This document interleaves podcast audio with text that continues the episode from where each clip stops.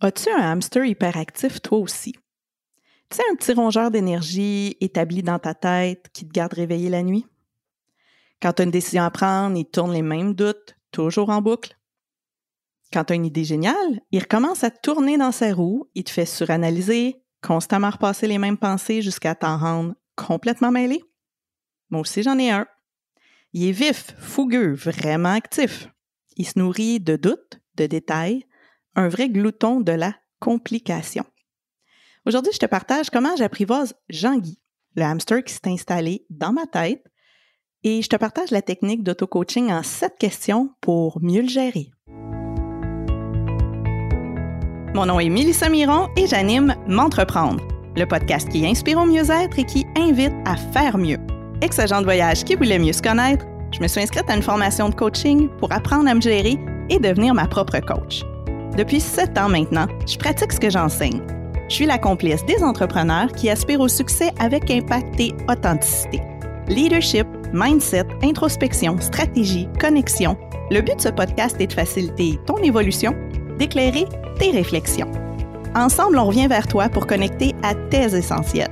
Épisode solo ou en duo, je te donne rendez-vous pour ton moment de pleine confiance, car qui tu es fait toute la différence. Es-tu prêt? On commence à l'instant.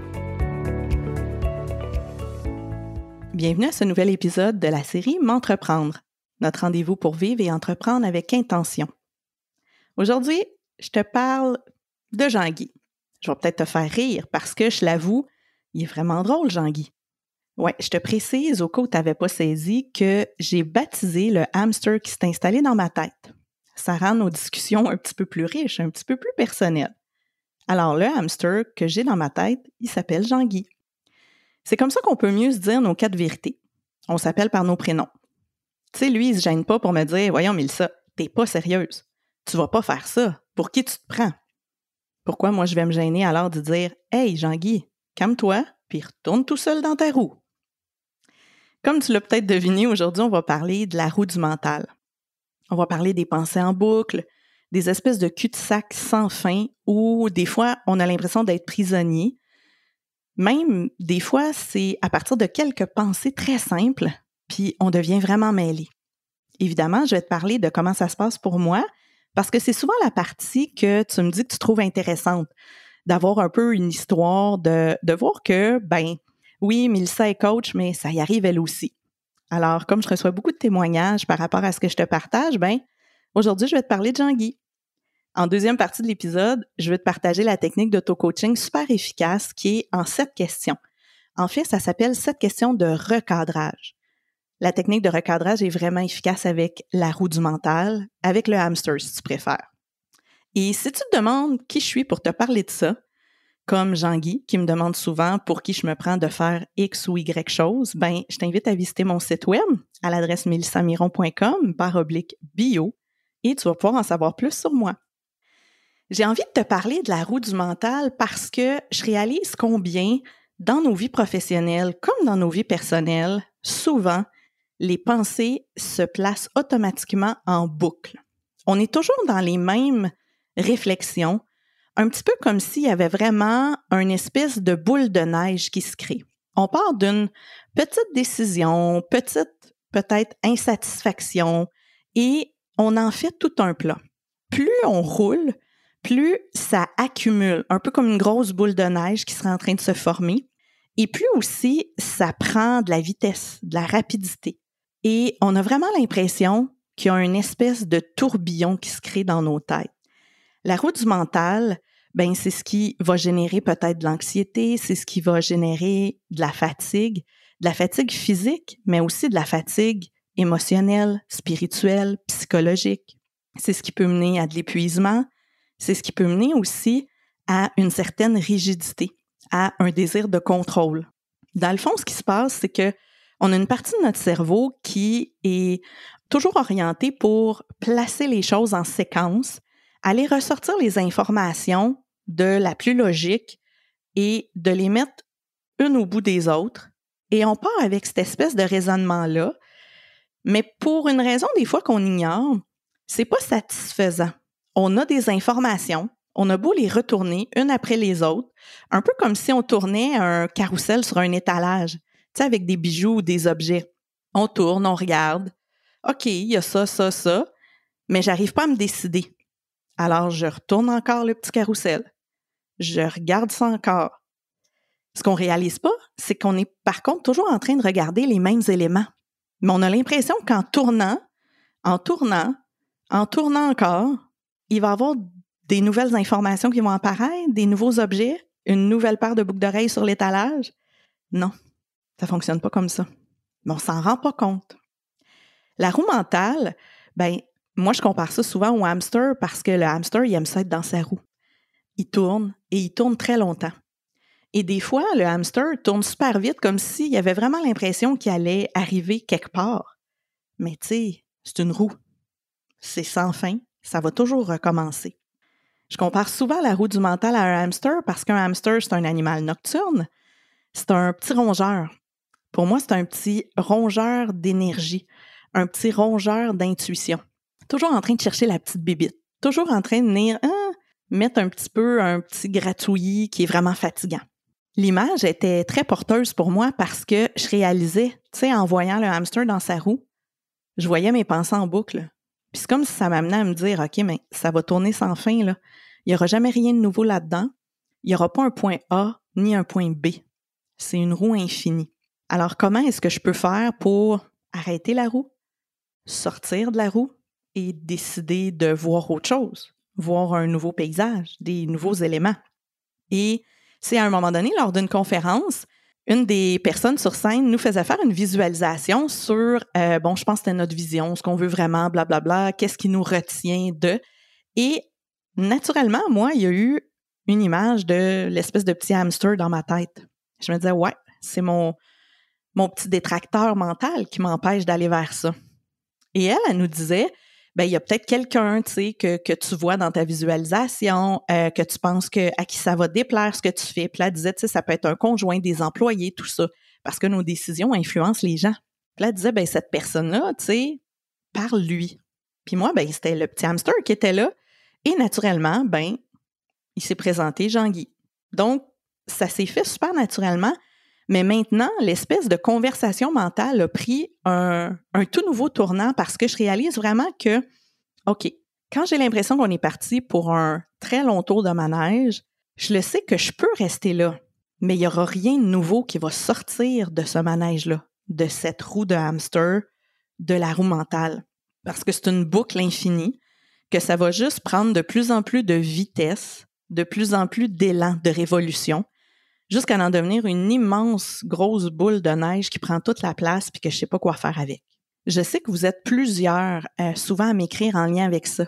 Et souvent, ce qu'on a l'impression, c'est de s'adresser directement aux pensées en boucle, d'aller comme encore les reprendre. C'est ce qui va nous donner les réponses. Et pourtant pas.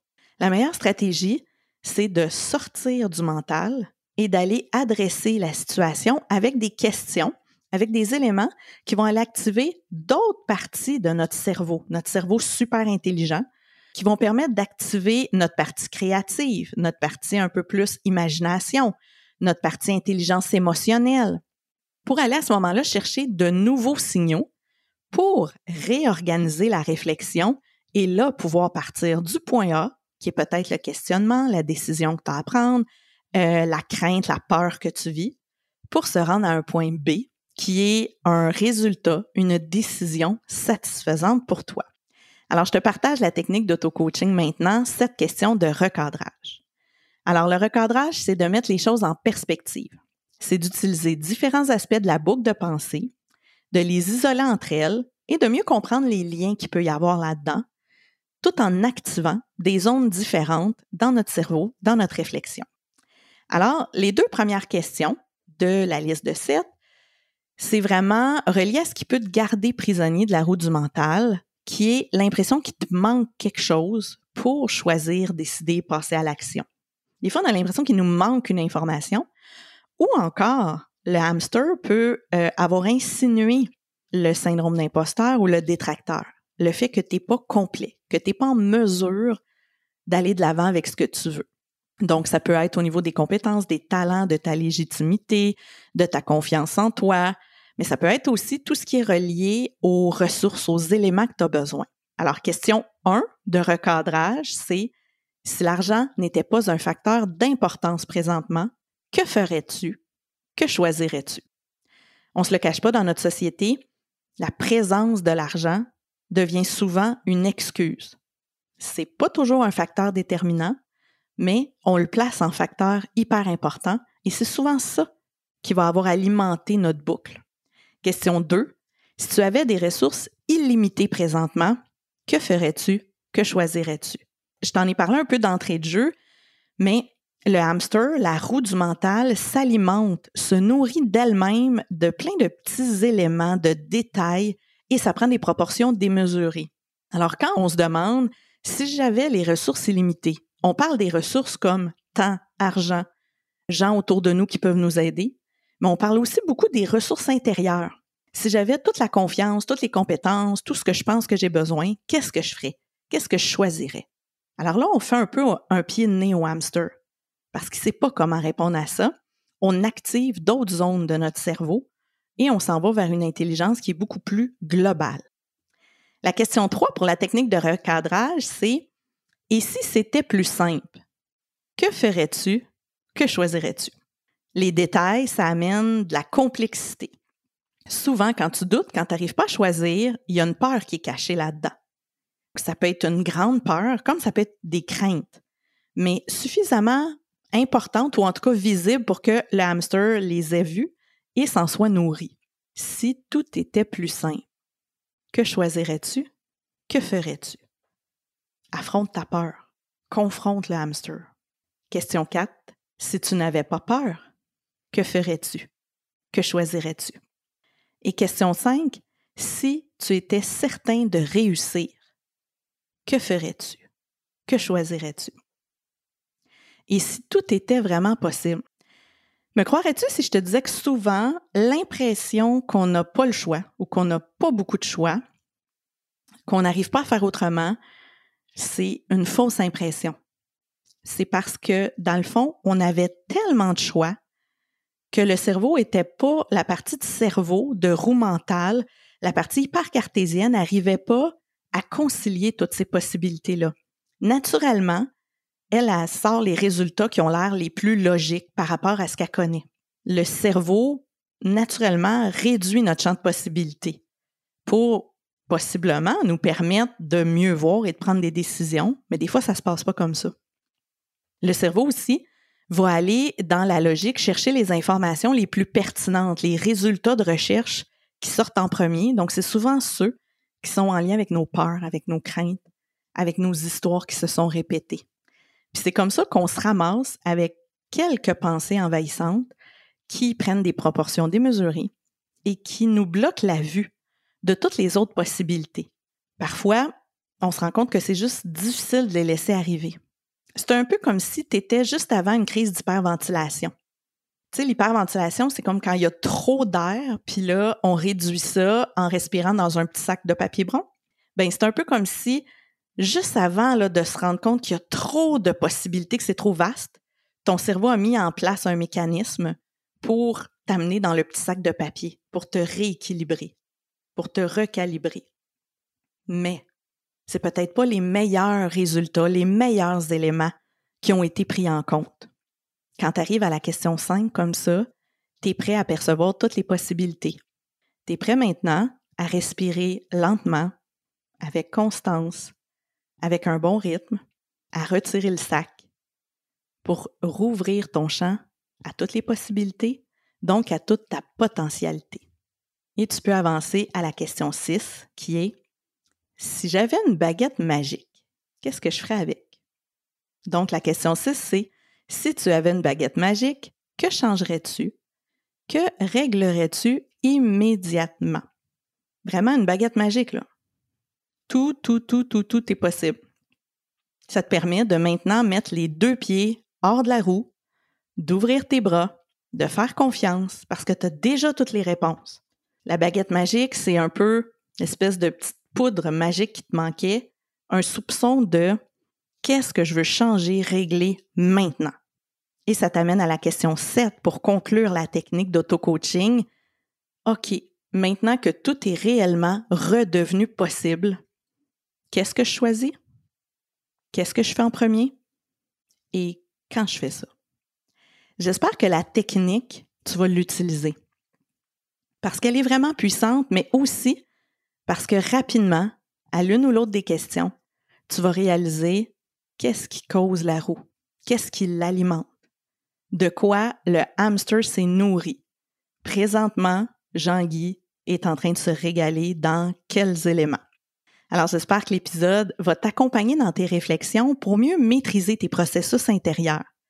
Parce que vraiment, apprivoiser le hamster, apprivoiser le processus qui crée la roue du mental, c'est vraiment important, mais surtout, c'est un apprentissage pour ralentir et commencer à déconstruire un peu certaines choses, un peu comme si tu disais, bon ben, le tour de manège est fini.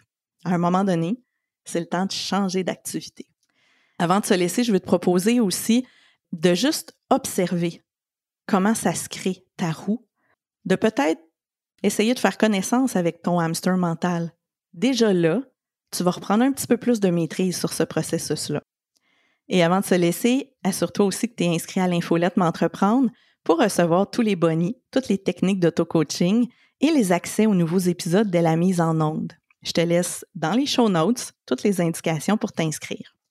M'entreprendre, c'est choisir de revenir vers soi, de revenir en soi pour mieux vivre et pour entreprendre avec intention. M'entreprendre, c'est apprendre à se gérer au quotidien pour devenir des leaders de soi, des leaders conscients. C'est pour ça que je t'invite à cultiver chaque jour ta pleine confiance, car qui tu es fait toute la différence. On se donne rendez-vous bientôt pour un nouvel épisode. Bye bye!